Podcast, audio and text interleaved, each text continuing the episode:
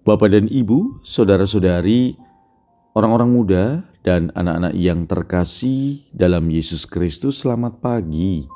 Salam bahagia dan salam seroja untuk kita semua berkat dalam.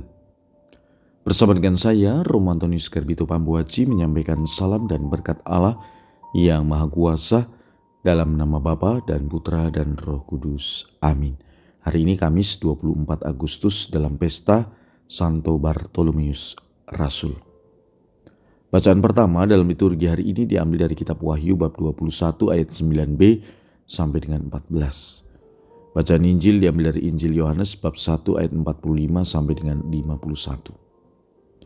Sekali peristiwa, Filipus bertemu dengan Nathanael dan berkata kepadanya, Kami telah menemukan dia yang disebut oleh Musa dalam kitab Taurat dan oleh para nabi, yaitu Yesus, anak Yusuf dari Nazaret.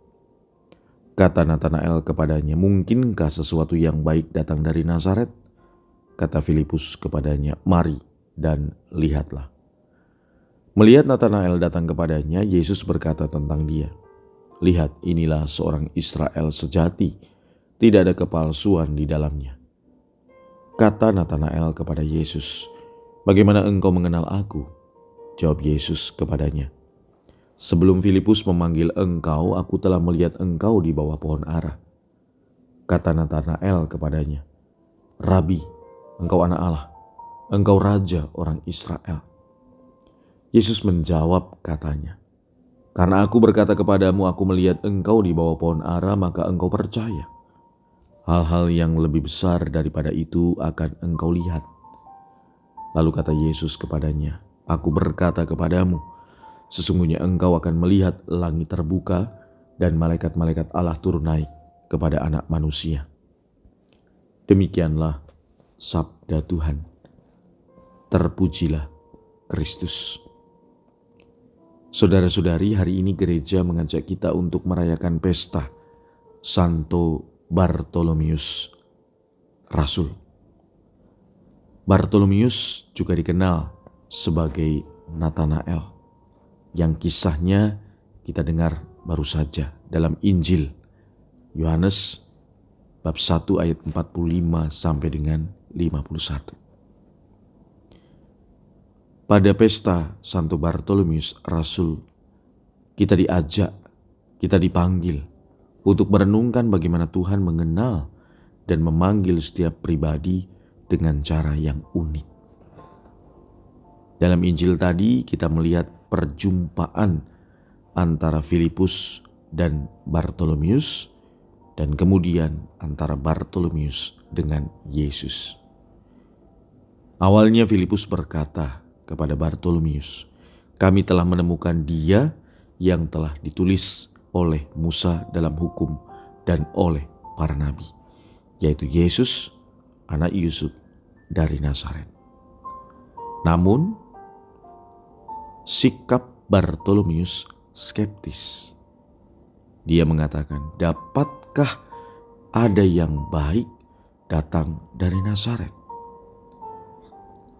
Tetapi Filipus dengan tegas mengajak Bartolomeus untuk datang dan melihat sendiri. Pada bagian yang kedua, ketika Bartolomeus berjumpa dengan Yesus, dia memberikan kata-kata ajaib. Sesungguhnya aku berkata kepadamu, kamu akan melihat langit terbuka dan malaikat-malaikat Allah naik turun di atas anak manusia. Apa yang disabdakan oleh Yesus ini menggambarkan bagaimana kemudian hidup Bartolomeus. Saudara-saudari yang terkasih, sama halnya dengan Bartolomeus, dalam kehidupan kita sehari-hari sering memiliki keraguan dan prasangka terhadap orang lain atau situasi tertentu.